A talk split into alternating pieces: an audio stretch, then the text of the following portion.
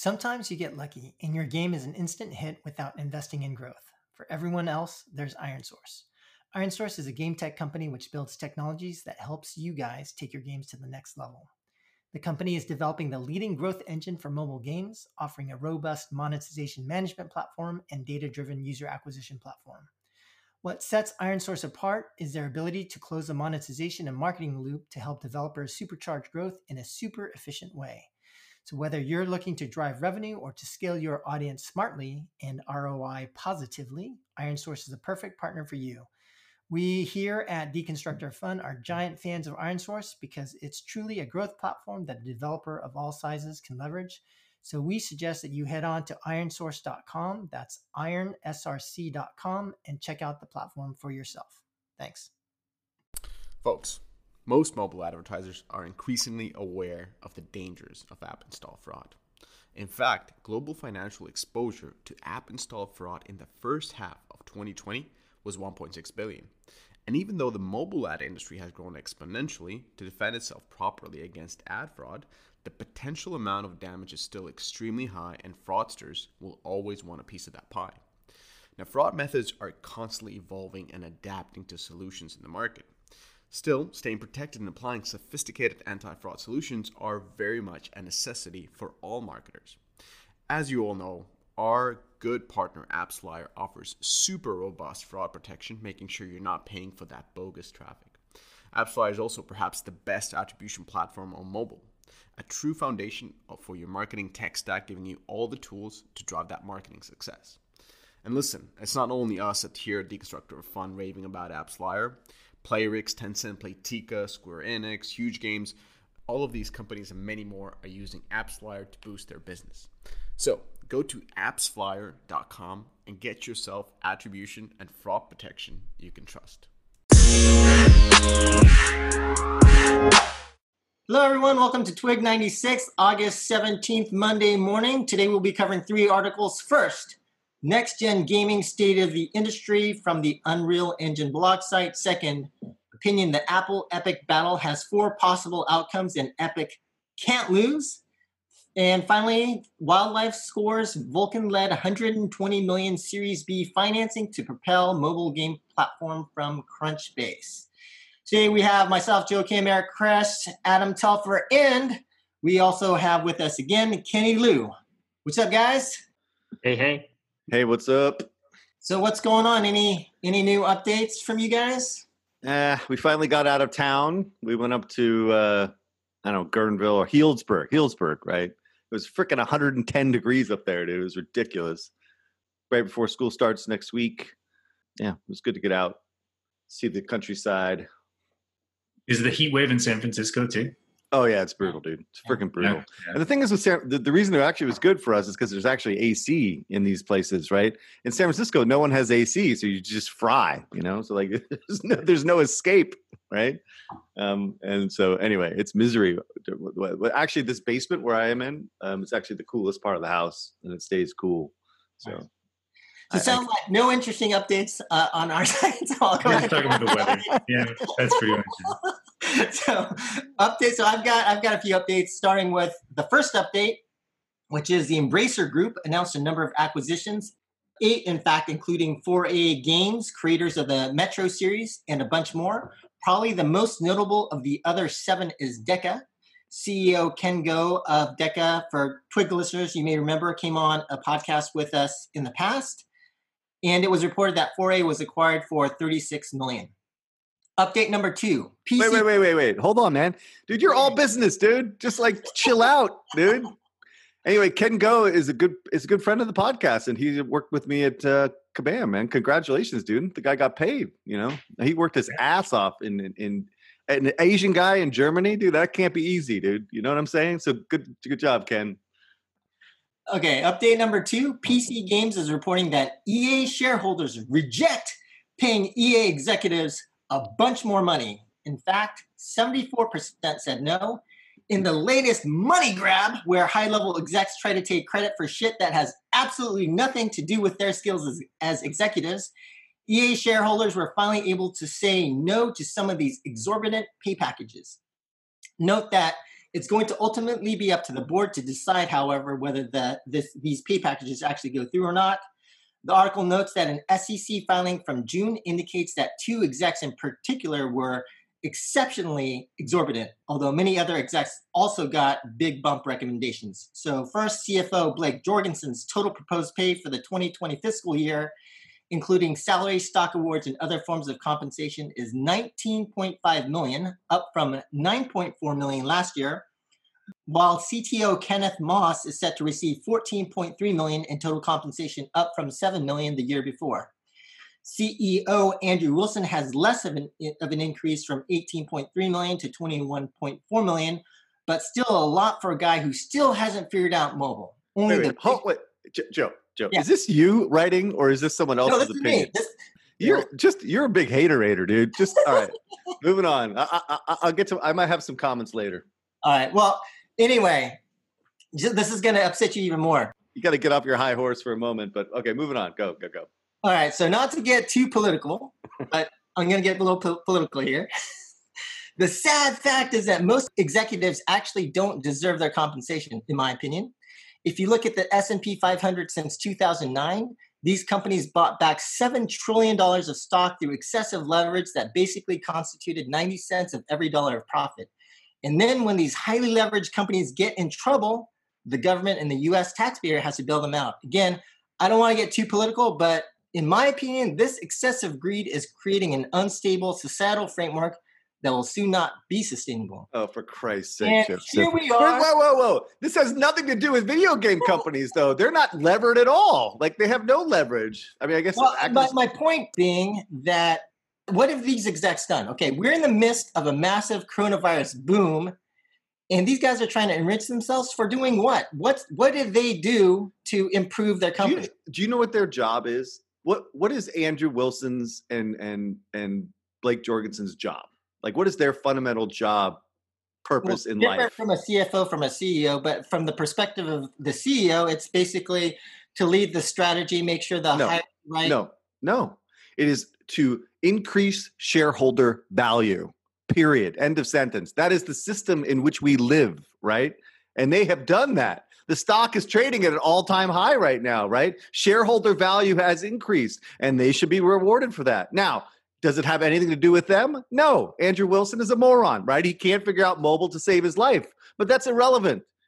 the fact of the matter is, he they inherited this amazing company and with amazing content and amazing strategy from Frank and and and and and John and they've executed against this flawlessly. And Jorgensen is the boss, dude. This guy cut costs dramatically over the organization. And you might say, well, that's not really nice, you know, nice thing to do, like cutting people and firing all the marketing people or whatever. But the reality is they've done their fucking job, right? They've increased shareholder value and should be compensated for it. And these guys have no life, you know, like we're doing this jobs are not easy, man. It's a pain in the ass. That's that's where we would differ because I think that executives should be paid for adding alpha, for adding value to their companies, right? Like, so basically, if you did something and by accident your company gets a windfall, you're going to fuck your employees and just take all the.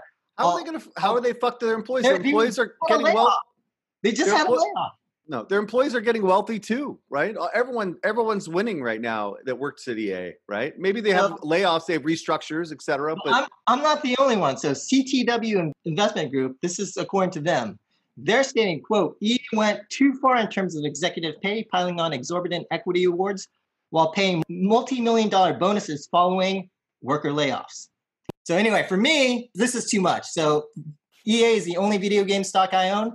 After this podcast, I'm out. You're out of your goddamn mind. All, All right, right, moving on. Update number three Tencent recently reported one of its fastest growing quarters in years in terms of both profits and revenue. They saw as many other companies have, a large surge in mobile gaming. Some highlights from their earnings release. First, uh, operating profit in the second quarter increased 38% to 5.32 billion, compared with 26% year-over-year growth the year earlier. Revenue increased 29% to 16.23 billion. Online game revenue increased 40%, largely driven by my favorite game, Honor of Kings, and Peacekeeper Elite, both domestically and internationally. Social networking revenue increased 29% with a large contribution from Huya, a game streaming platform Tencent owns a controlling stake in. Media advertising revenue actually fell 25% year, year over year. Finally, Tencent said they do not expect Trump's executive order banning WeChat transactions to materially weigh on their future growth. Quote, the US represents less than 2% of our global revenue. Within that, advertising in the US should be less than 1% of our total advertising revenue. James Mitchell, Tencent's chief strategy officer, said during the earnings call. Wait, is is is two percent of their global revenue just for for for WeChat, or is it for including gaming? I, I think, think, it's just talking about WeChat. That oh, seems really low. Yeah, that seems too low. But okay. All right. So, final update. Uh, a lot of folks in the gaming industry seem to be unaware of this, so please do pay attention. On August 5th, I can already tell Eric's to get Joseph, you got to get a full time job, dude. You're spending way too much time on this political crap, dude. Geopolitical issues. it's your nuts. August 5th, Secretary of State Mike Pompeo proposed what's being called the Clean Network Program. Now, there's a lot to this initiative, but amongst other things, it proposes five different lines of effort clean carrier, clean store, clean cloud, clean cable, and finally, what's relevant for us in the mobile gaming space clean apps. Now, I'm sure you're already aware of the current news around TikTok, but what you probably didn't know is that TikTok actually doesn't operate in China. There's a similar but distinct service for China called Douyin. So Tencent has already contemplated this scenario. Based on that, you, you can see they've expected it. But guys, I kind of spoke about this in a previous podcast, but just to play this through, just think about it. Today, Facebook, Google, Twitter, YouTube, Netflix, and Wikipedia, amongst many other US based services, literally do not operate in China. US companies cannot just launch mobile apps in China without a license and without a Chinese partner. So, my point here would be that do you really think clean apps and blocking Chinese based games in the US is unthinkable? So, just think it through. If China controlled apps can no longer operate in the West, what would that potentially mean for your business? So, today, both US and India are starting to take dramatic actions against China. So, you could imagine a company aligned against a US or India focused narrative in a strategically important game category controlled by Chinese based companies like, I don't know, Shooter or MOBA would potentially be a good bet on the future. If only there was a company like that that existed. Anyway, if you want more, self-serving, self-serving. just do a search on quote split the internet, and I'll link some pointers to relevant docs in the show notes below. All right, so let me get this straight. Your whole business model is predicated on a global geopolitical tensions leading to the split of the internet in half, isolating Chinese apps in China and the rest of the apps in the rest of the world. I got it. Got it. That makes sense. That makes a lot of sense. That, that's gravy, Eric. That's gravy. All right, moving on, Adam. Uh, yeah, so um, I'm just going to do some quick updates in terms of HD launches as well as some mobile trackers. Um, so on the Twitch side, um, news this week: Shroud is back on Twitch. So after that movement to Mixer, um, currently playing Valorant, maybe a little bit of Modern Warfare. Uh, Fall Guys, the game that we talked about last week, is still at number two on Twitch, which is surprising. It's actually on top of League of Legends, on top of Fortnite, on top of Fort, uh, Call of Duty, um, as well as Valorant. Um, I don't expect this to sustain, but it's a really really fun game, um, and it's it's uh, definitely capturing a lot of the market. Pretty surprising results.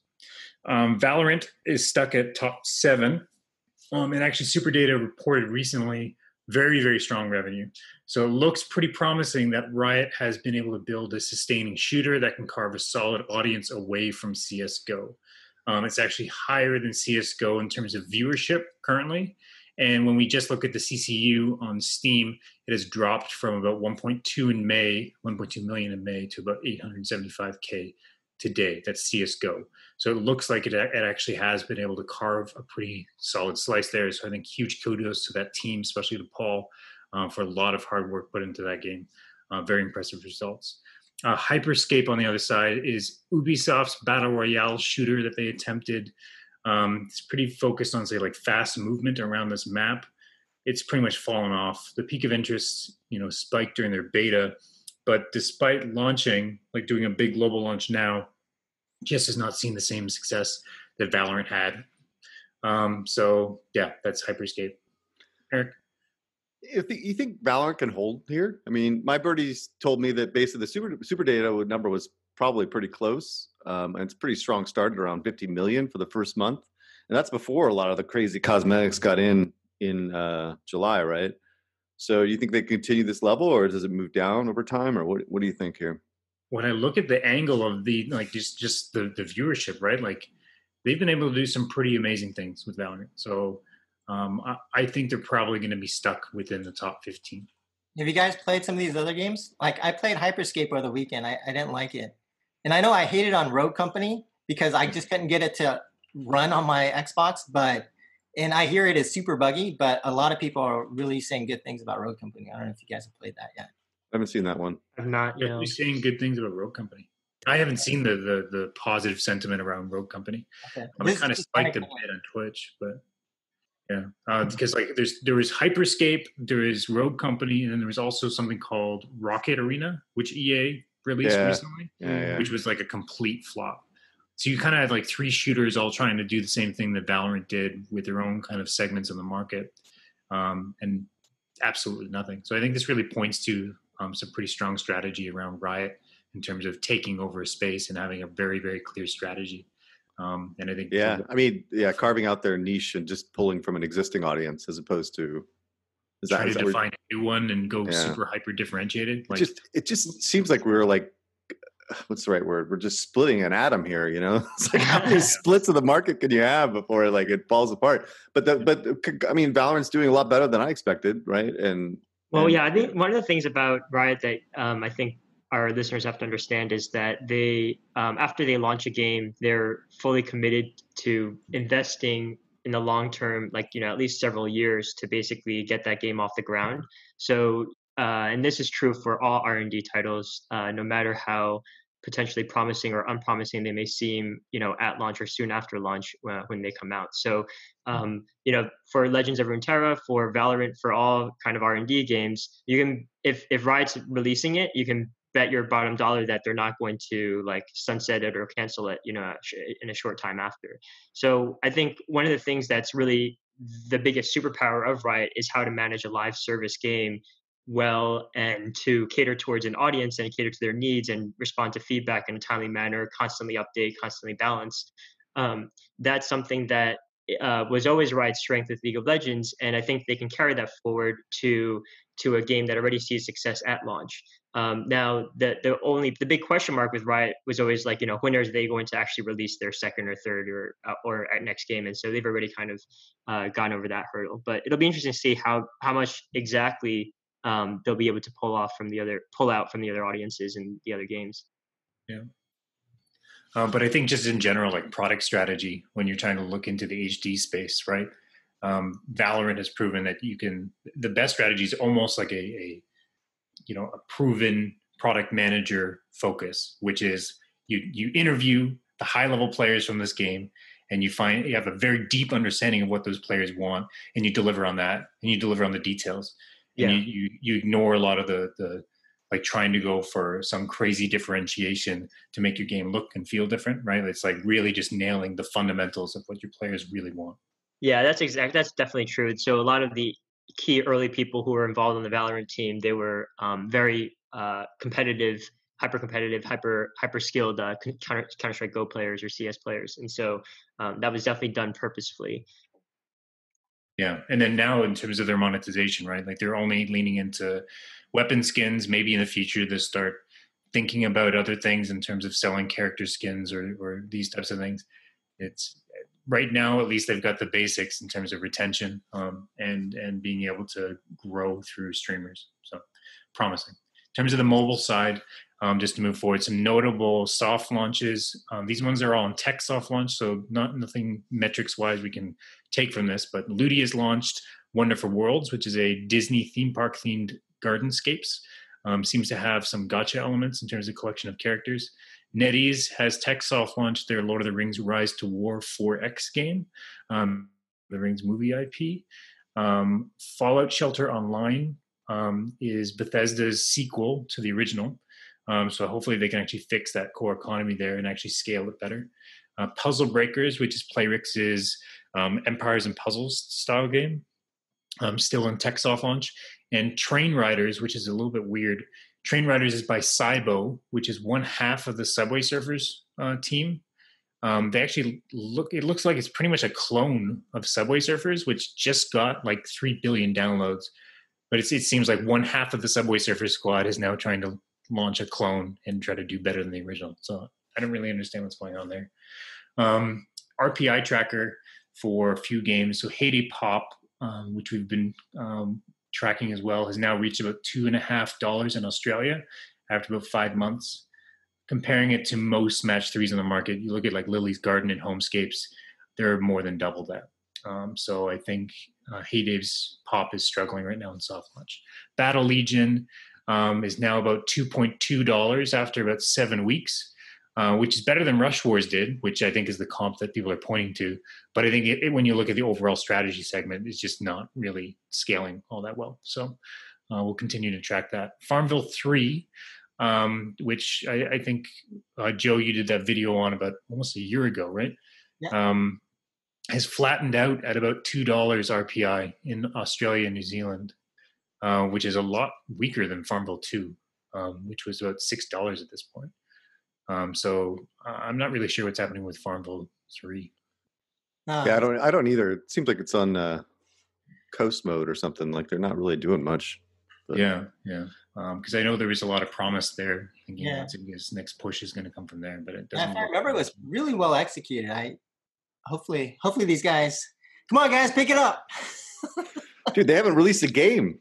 I yeah. mean, uh, it's unbelievable, right? So I, I, I think um, Harry Potter is the first the game that's coming out the next I think some probably in September or something but um, but they said that they're going to get all their games out by the end of the year the three games that are in beta which includes Farmville um, Puzzle Combat and uh, and farm and uh, uh, sorry and Harry Potter so hmm. we'll see okay okay people we're going to take a quick commercial break to hear from our sponsor Beta Hat and then we will be right back so stay tuned I want to talk about consumer insights. Honestly, I've always had issue with consumer insights.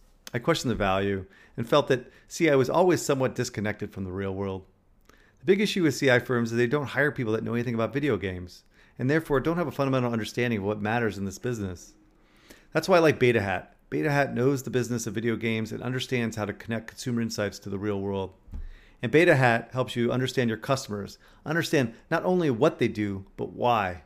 They specialize in customer segmentations, brand tracking, messaging and positioning, pricing and SKU planning, and playtesting through qualitative and quantitative research. There are about 10 people in this industry that I rely upon to understand trends, and one of them is Stan Kwan, the CEO of Beta Hat. Beta Hat is the best CI team in the industry. Go to betahatmr.com for more information. That's betahatmr.com. Welcome back from the commercial break, and let's start the news. So, rolling into the news, the first article we're going to start with is Next Gen Gaming State of the Industry. And again, this was from the Unreal Engine uh, website. But Brian Crecente, I hope I'm pronouncing his last name correctly, who founded the video gaming site Kotaku and also co founded Polygon, interviewed a number of folks in the gaming industry, and published this blog post discussing the current state and potential future of the gaming industry, and primarily from the perspective actually of technology. So I'll link in show notes, but I think this is an interesting piece to read to think a bit more deeply on some of the bigger trends that may impact us in the near term future. So I encourage you all to give it a read, but I summarized for me what were the four key takeaways that I took away. And the first is really around engines and reusable content a little bit obvious, but the article quotes Jure Ratkovic, an in, engine and graphics programmer at 2x2 Games, who states uh, Nowadays, indie teams that build smaller games don't need to have a very high level of technical expertise. That was historically a prerequisite for game development.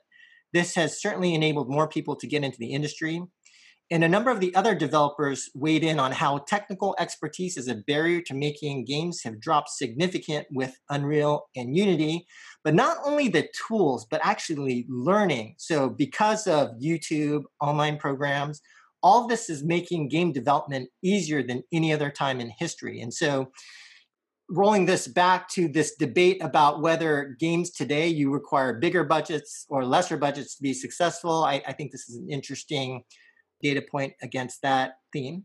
Uh, the second takeaway is um, what I'm calling this theme around immersion versus compulsion. So, Fergus Urquhart, the CEO of Obsidian, talked about how technology today is also enabling a new level of immersion and the ability for players to, quote, touch the world in games. And so, beyond that, a lot of talk on things like advances and lighting and tools to enable this. But for me, the interesting part of this was the focus of, and this post was largely the HD developer audience, but you know, having such a big focus on immersion.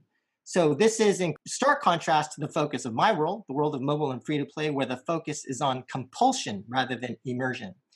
So I thought that was just an interesting theme that I'd love to discuss deeper about in the future. But basically, this notion of HD versus mobile and free to play, that focus, right? Immersion versus compulsion design.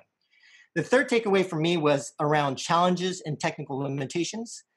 And the major challenges discussed were around a few things. One, the sheer amount of data needed. For example, Assassin's Creed Odyssey required using the entire Blu ray disc. Second, the need to handcraft worlds versus procedural generation, limiting adding on new worlds and content because a lot of this stuff does have to be handcrafted. Third, lack of standardization, for example, cross platform rendering. And fourth, how many game, games need to recreate the same things over and over, whether it's rocks, in-game features like inventory systems, etc. But I believe at Riot in the article they noted that they call this a rock problem, but just the sheer amount of recreation on every game that's currently necessary that actually shouldn't be necessary. And finally, the, there was this discussion around the future for games, and this discussion revolved largely around the emergence of AI and machine learning. And the applications discussed were around synthesizing data, taking on a lot of tedious animation work, such as creating filler animations, also tackling things like game balancing, exploit detection, game testing, and lifelike NPCs or bots.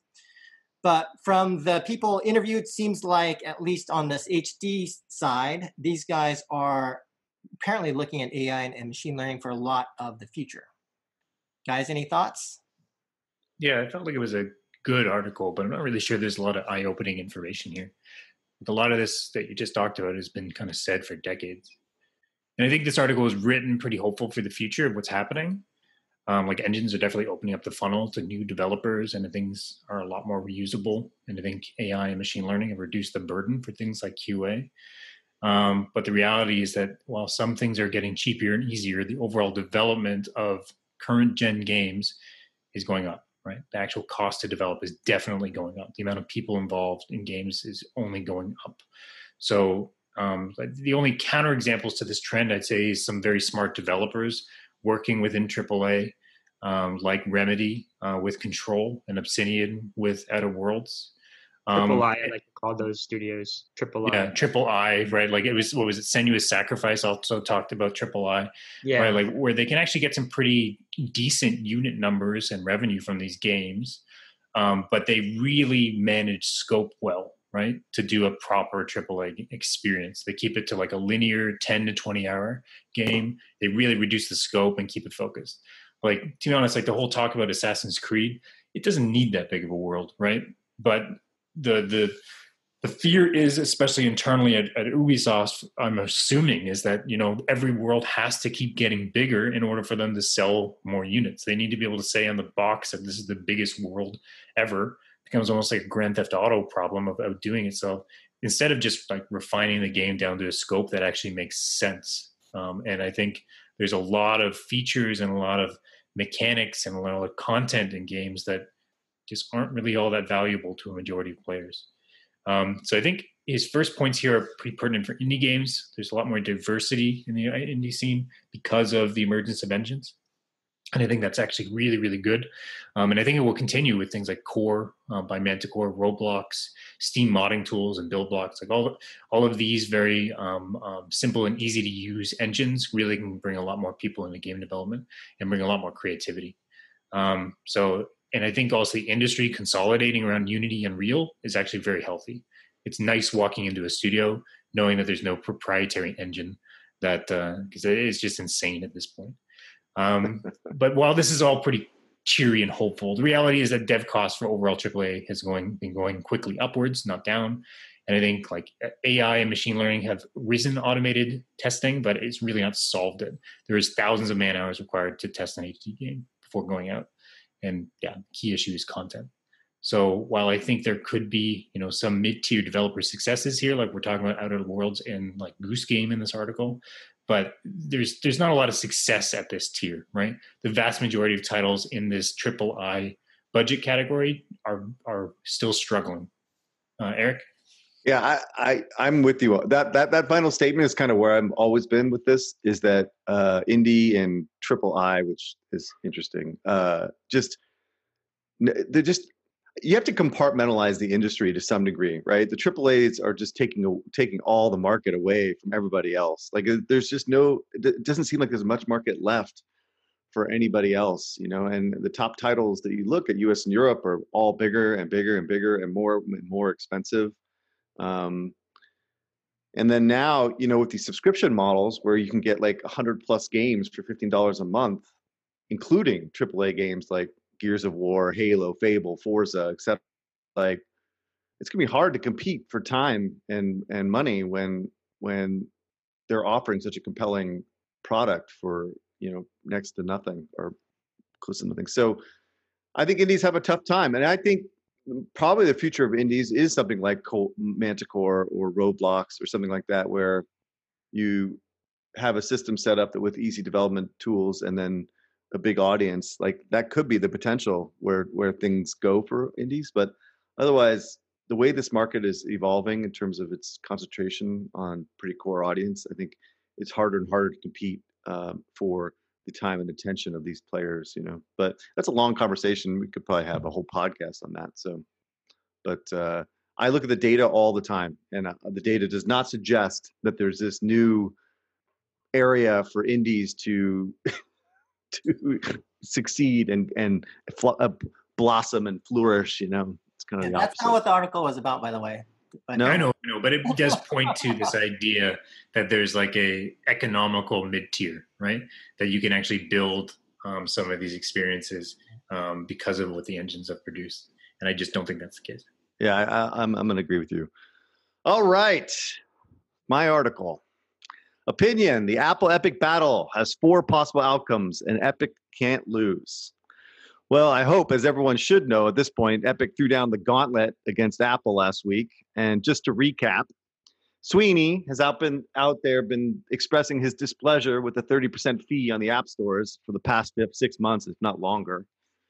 Uh, so, in to fight that, he offered an option of direct payment in which you get 20% discounts on the currency. So basically circumventing the app stores. The apps, the action obviously was against Apple's and Google's term of service, and Apple removed it from the App Store almost immediately, and Google follows suit a little bit later. Now, what happened after that was Epic had a lawsuit ready to just to and filed it immediately against Apple and Google, and in kind of a really interesting twist, the lawsuit Epic was not seeking any compensation nor seeking treatment, favorable treatment for itself, but was asking as an injunctive relief to allow fair competition for everybody, for all publishers in the app stores. And that wasn't all. Like a boss and a gangster, Epic, Epic created a parody of the iconic Apple's famous 1984 ad, which was a huge slap in the face to Apple and a big fuck you to Apple for sure um, to use such an iconic thing and make them look like the bad guys. Um, and the article suggests basically that there's six possible outcomes. Apple backs down and cuts a deal with Epic. The battle adds enough pressure to Apple to reduce its commissions for everyone. Apple offers a settlement before or during the trial.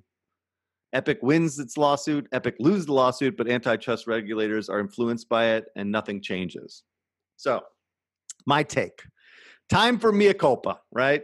Tim Sweeney is a boss, and I'm a moron for questioning him. And I apologize for anything I said bad about this guy. He obviously set this shit in motion months ago. Um, first in his Dyson variants, then in interviews, and even our appearance on our stupid podcast. He was basically building up this big, big fuck you to Apple and Google, right? And what's crazy is I think he actually put this game back on Google just to put his plan into motion, right? That's what it seems like it happened, right? I don't know, but that could be. Um, and also the big thing here is Tim is putting his money where his mouth is, you know, and I applaud him for that. That's amazing, you know. He's basically the 21st century Robin Hood, um, using his power and influence to change the ecosystem for the better and for everybody, not just his own company. So, you know, I'm not sure this article is right though. It doesn't seem that Epic really has a way of winning here. Uh, I could be wrong, but you know, the fact that they're not looking for a deal for themselves and the deal is trying to change the nature of the ecosystem, both for Google and Apple, that seems like a pretty a big, big, big move. Um, and I don't know if they have the legal case here either, but perhaps we can bring in David Hoppy and our legal analyst to uh, to analyze this. But I think what's likely is that nothing changes, and maybe some antitrust regulators are somewhat influenced by this. But meanwhile, Fortnite will likely not be able to be updated on the phones. Ultimately, likely won't be replayable, right? I don't know if that's for sure, but but I applaud what Tim is trying to do here, you know, and I hope people take notice, right? And and more scrutiny occurs on what you know these this Apple's anti-competitive behavior and business practices, you know, over the last decade that seem to get no attention at all. Um, but uh, again, good job, Mr. Sweeney. I apologize for anything that I said negative about you because you seem to do exactly what I was hoping that you would do, um, and really putting your money where your mouth is. So go. Hey, real quick correction though, Eric. It's that Tim is actually not. You know, when you open with he's against the thirty percent fee. This is a big mistake a lot of people in industry are making. It's not about the fee. He wants competition. The end game here is for Epic to have its own store or, or anybody to have their own store. Or yeah, anybody. Right, like open platform. Right, right, right. Doors I, and payments. Exactly. Yep. Gotcha, gotcha. Yes, sorry, I, I misspoke, but I, I understand that's what he wants. I think the only probably thing he will get is them to potentially reduce the fee to a more reasonable level.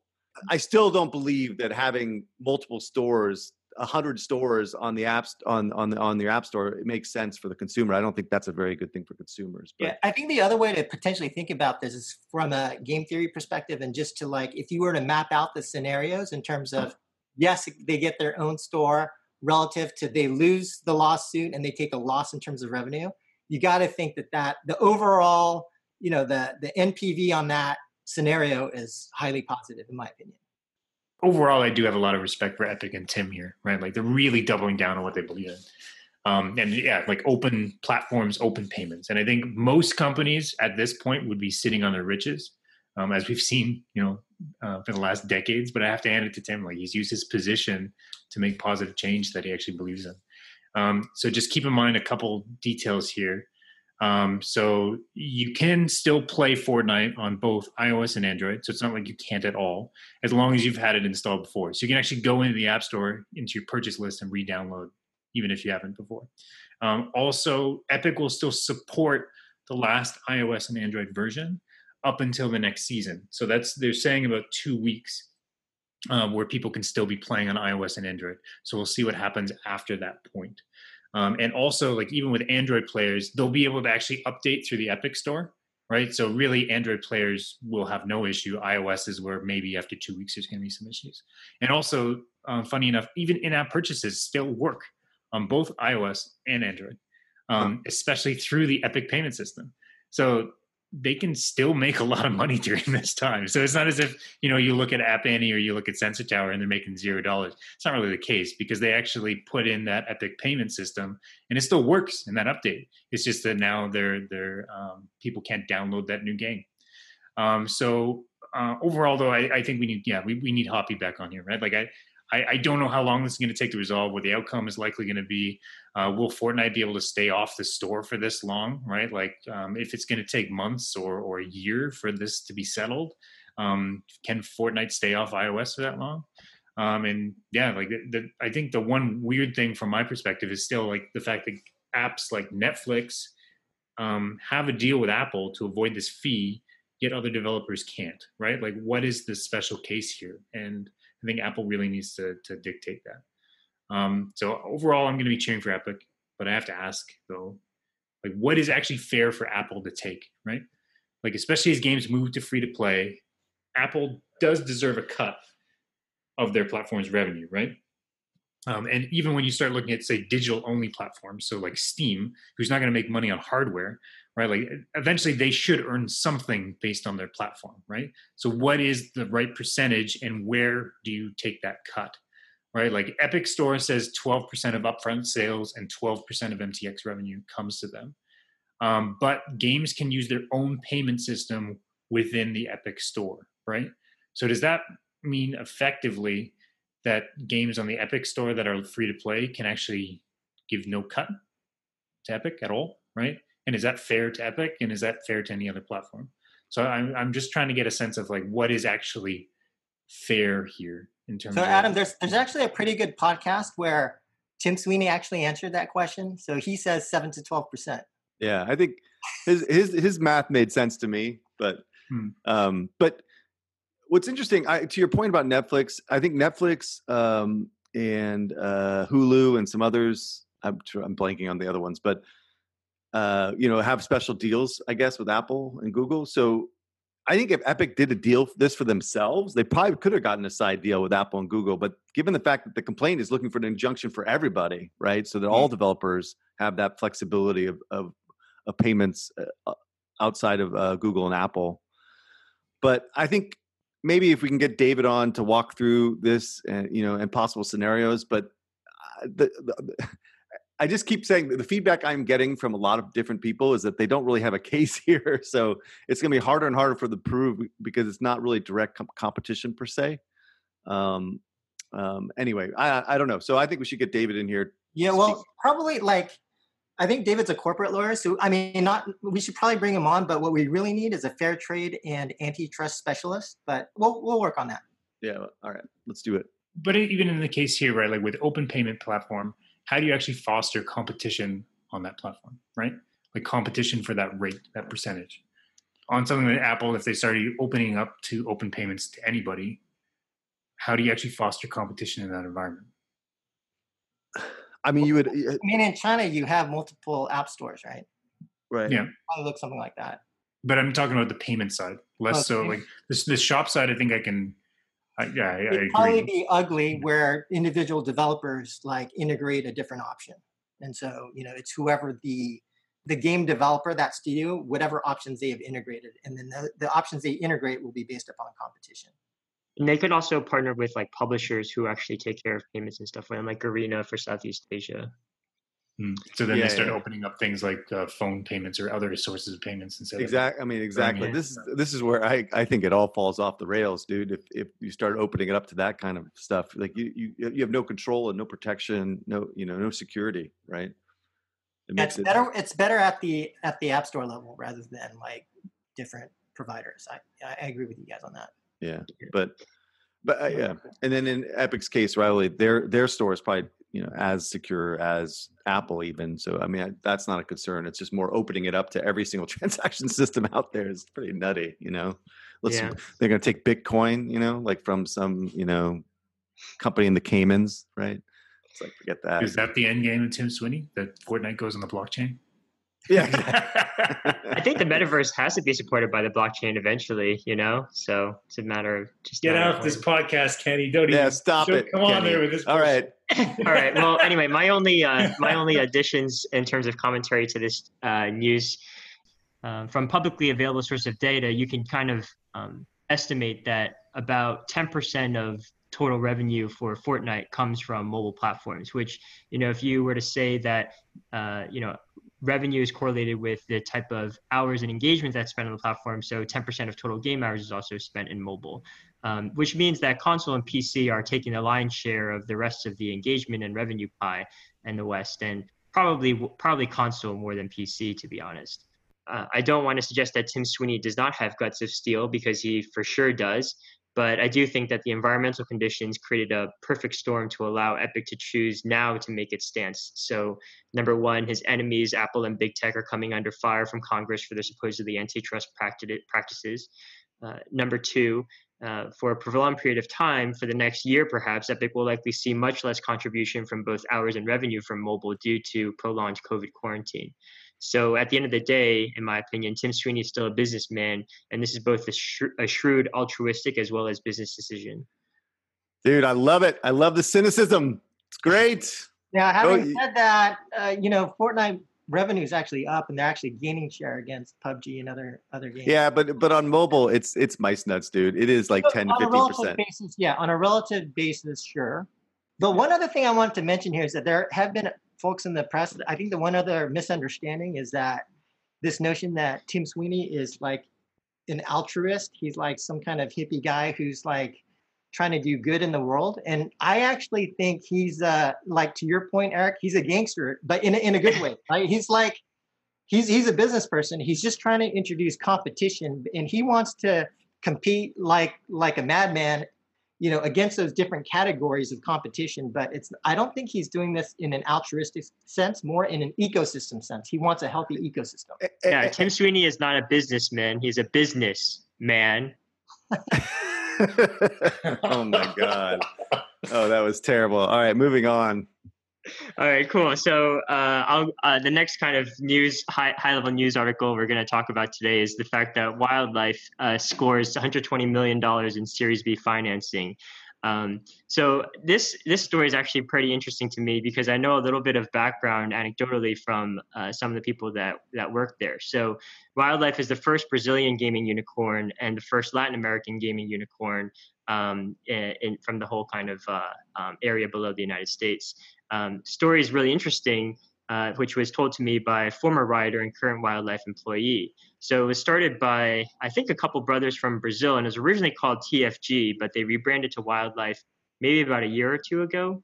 Um, and in the beginning, when they were still TFG, they launched a bunch of games on the more casual side, like Sniper 3D, uh, some color painting games.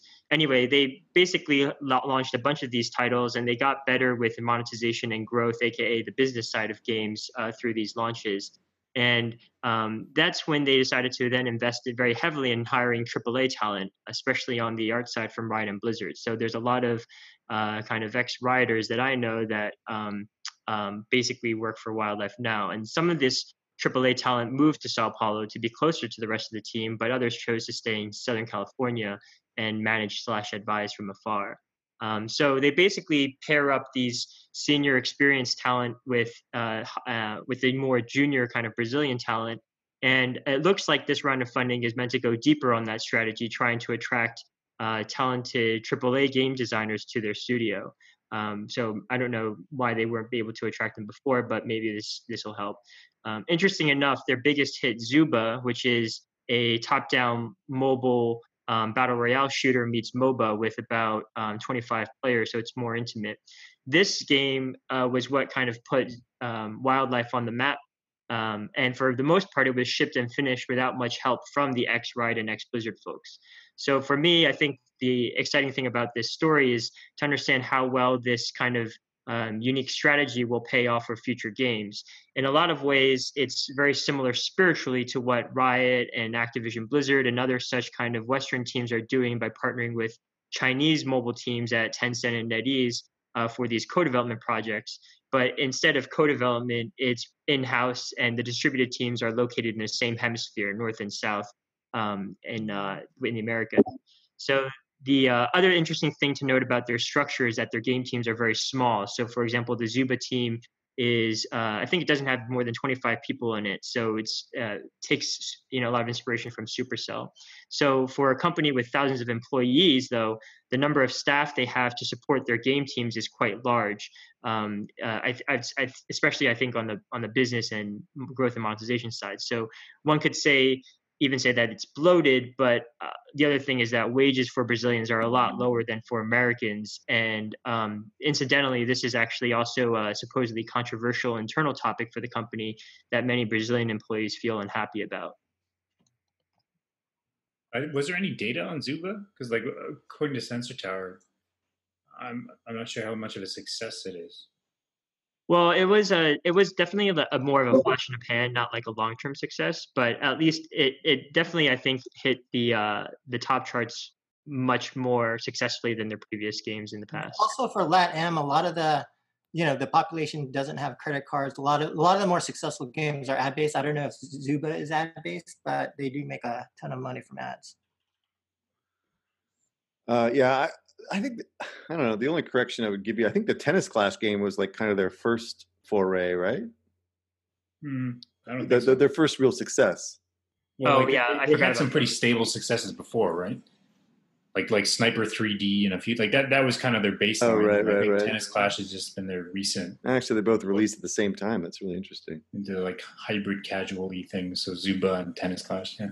Yeah, their their way to incubate R and D projects is really interesting. I think they ho- host like a quarterly um, game jam for the whole kind of company, where everybody kind of comes in and works and and does a uh, a week of work on whatever game they want to do, and then from that, they that's how some some uh, prototypes get developed. What what what it, what was their valuation? Like 1.2 billion? Was that right? Or was it higher than that? I think it was three, wasn't it? No. You mean from this most recent round, or Yeah. from? I yeah, I thought it was a I thought it was three. Yeah, Oh, it's three. for So they, they announced one 120 million round Series B and post round valuation of three billion. Oh, Oh it was 1.3 in uh, December when they Oh, okay, okay, when they that's their 60 million Series A. Okay. Well, I mean, I don't know. I, I, I look at these a little bit differently. I, what my my thinking is like, what is the likely the outcome for this type of company, right? And they have some absolutely huge investors like Vulcan and Benchmark and Bessemer, um, and Victor and Arthur are the two brothers. I guess they're in their early 30s, maybe in terms of who manage or run this company. Um, and it looks like they're going through some serious growing pains at the moment. I mean, the culture seems pretty broken. You know, the work-life balance, nepotism, only results oriented. I mean, the founders seem to be out of control. I just keep reading these things on Glassdoor and and and other things, and uh, it just seems that they're having some challenging challenges growing these organizations, which is actually very typical. This happens all the time, right? It happened through Kabam when I was there, and I thought Kevin managed it reasonably well, but still, it was a real challenge. But the same thing happened to things like companies like Social Point, which was also had young founders, Storm8, and particularly Kixeye, who I think he managed that thing into the ground more or less. Um, so it seems to me they need to find more experienced and seasoned management to kind of lead the company to the next level. Um, but at this kind of valuation, there's a lot of pressure for them to continue and to go. And it might be too much for the young founders here, but we'll see, I guess. So what what are the likely outcomes here? I think they should if uh, try to find operations in the US, right? Or Europe and you know expand to the first world and even something like a merger of equals with something like Glu would really make sense you know get public and get scale but those are really hard deals to do. But i think what they do need to do is have more operations in the west so that they can build up uh, more infrastructure and and uh, management teams to actually help manage a company of this size and this complexity right? And so what i think is likely to happen given these investors is they, they're going to package themselves up themselves up for a sale uh, you know, given the valuation, that may be a challenge, right? Because they're so large. Uh, but going public as a publicly traded public company in Brazil seems also very risky. and uh, they're they're kind of in the same boat as Scopely. Like they're so big that uh, it, it's it's more of a challenge uh, to get sold. Um, but the difference is, I think they are probably likely far more profitable than Scopely, and they're at a lo- low cost locations. And they also have fewer titles that drive the business, which is can be more risky, but it's also a lot more profitable. Um, and that uh, could be much more valuable to acquire like Zynga or Tencent or et cetera, right? But based on the Glassdoor comments, you know, they may be managing themselves off to a cliff and they don't, uh, and I generally don't pay a lot of attention to Glassdoor, but it's almost universal within the last six months that there's a lot of changes that need to be done to fix the culture and and and and if if the things don't change it could be a big big challenge for them to continue to grow. But I, i'll be interested to see where this company ends up. Um, my uh, my bet is that they get bought out in the next 12 months. I think the vcs are likely looking for an exit and the gaming market is so hot hot hot right now that the multiples probably can't get much better. So that's kind of my guess but uh, yeah we'll see. We'll keep watching it. All right, is that it? Oh, hot off the press. Tencent takes minority stake in French casual games maker Voodoo. I just wait, uh, wait what was that so apparently Tencent takes a minority stake in Voodoo. really Yeah. that's interesting Someone just messaged me and told me to tell you. So there, there it is. All right. All right. I'll have to look into that. I guess that's for next week. Yep. All right, guys. I think that's it. All right. Talk to you guys later. Bye.